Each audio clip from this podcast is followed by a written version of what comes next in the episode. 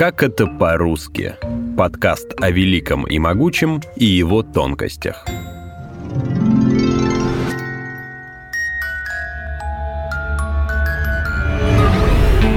Всем привет! Меня зовут Полина Панина, и это эпизод «Как это по-русски» про колыбельные. Почти все в детстве слышали «Спят усталые игрушки» и «Спи, моя радость, усни». Более-менее современные песни, у которых есть авторы слов и музыки.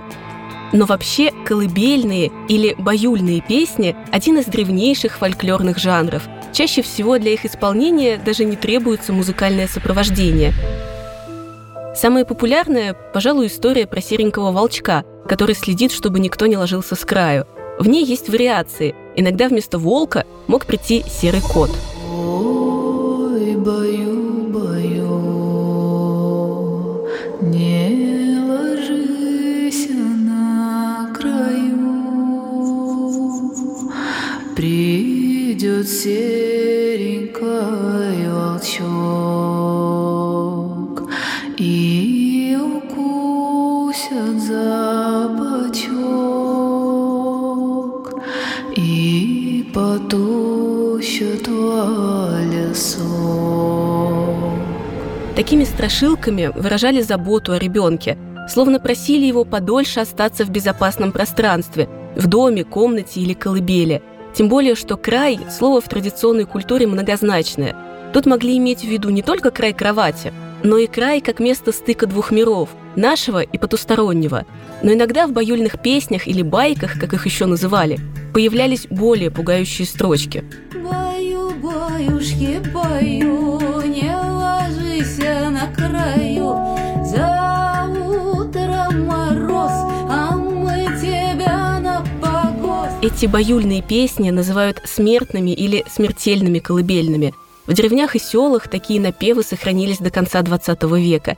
В одних рассказывают, что именно домашние принесут на могилу, в других – как будут готовиться к похоронам, а некоторые словно угрожают. Баю, баюшки, баю, крылатушек не даю, крылатушек двадцать пять, будет детка крепко спать.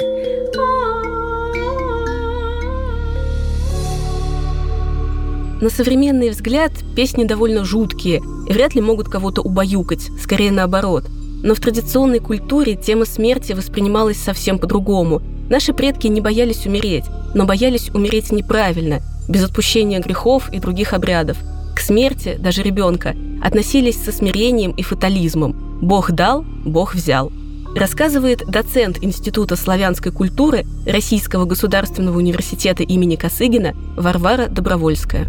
А вот с детьми, с ними вообще сложнее, потому что ребенок до семи лет, но если он крещеный, он заведомо как бы ангел, и на том свете ему лучше, чем на этом. Поэтому, собственно, смерть как таковая для него не очень страшна. Вообще смерть, если так вот подумать, она страшна существенно больше для окружающих, нежели для тебя самого. Но ты умер, умер, то называется, а вот окружающие, они там страдают, плачут. Когда исследователи начали изучать феномен смертных колыбельных, то первой версией их объяснения стало самое очевидное, что уставшие от большого количества детей родители пели смертные колыбельные тем, от кого действительно хотели бы избавиться. Все-таки в те времена ребенок – это буквально лишний род, польза от которого пока никакой. К тому же укачивать младенца – дело довольно утомительное. И как в рассказе Чехова, малышу могли желать угомониться не просто на ночь, но и навсегда. Но с таким трактованием большинство ученых не согласны. По их мнению, даже прямое упоминание смерти и похоронных сценариев не является непосредственными планами на будущее или прямыми пожеланиями. Это больше похоже на заговор или обратную магию. У смертной байки у нее совершенно иная функция. Она скорее отпугивает смерть, чем ее притягивает.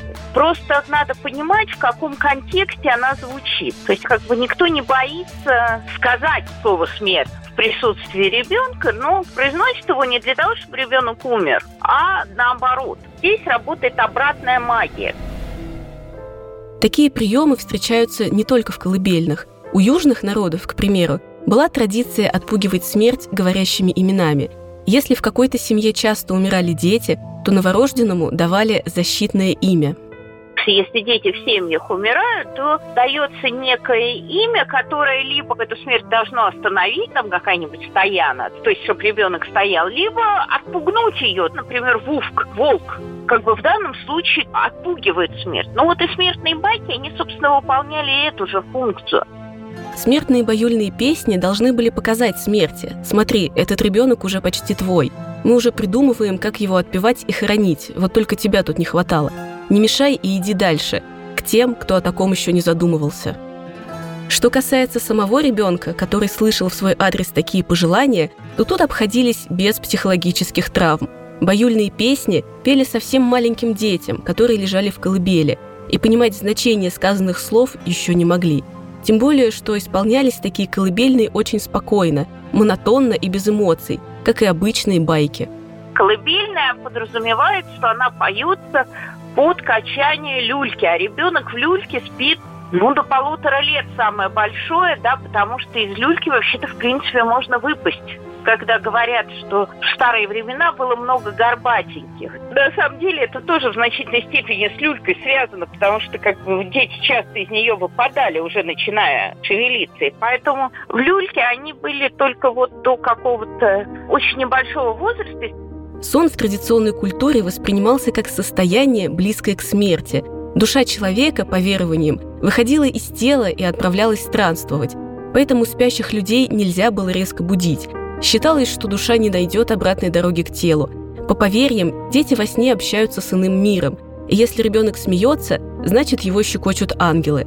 Дополняется это общение магическими песенными формулами, колыбельными и волшебными существами, которых часто призывают в баюльных песнях. Если мы посмотрим вообще на содержание колыбельных песен, то что у нас там? У нас кота зовут все время, котик, там, приди, котик, ночевать, нашу деточку качай. Кот довольно такое сильное мифологическое существо. У нас зовут просто персонажей сна, дрема, сон, угомон, вот они все в песнях присутствуют. К теме смертельных колыбельных иногда обращаются и в более современной культуре. В советской музыкальной сказке про Алису в «Стране чудес» есть своя баюльная песня. Пластинки со сказкой про Алису вышли в тысяча девятьсот семьдесят шестом году, а эту самую страшную баюльную песню исполнил Владимир Высоцкий. Называется она «Происшествие на кухне». Алиса попадает на кухню, где герцогиня пытается укачать капризного младенца, и слышит такие строчки. «Баю, баю, баюшки, баю! Что за привередливый ребенок? Будешь вырываться из пеленок? Я тебя, мой баюшки, убью!» В две тысячи третьем году вышел роман американского писателя Чака Паланика, который так и назывался «Колыбельная». Сюжет построен вокруг вымышленной детской книги «Стихи и потешки со всего света». Там герой находит грустную колыбельную про то, как животные отправляются спать. Выясняется, что в некоторых африканских культурах ее пели детям во время голода и засухи, а еще изувеченным в битве и смертельно больным взрослым, услышавшие баюльную песню, тихо и мгновенно умирали.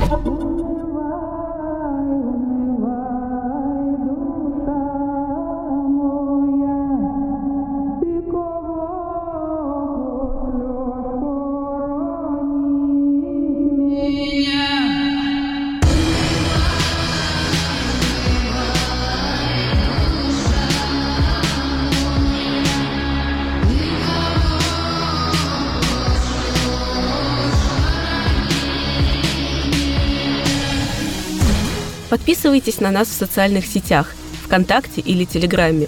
Эпизоды подкаста «Как это по-русски» можно найти в приложениях iTunes или Google Podcasts, а также на Яндекс.Музыке.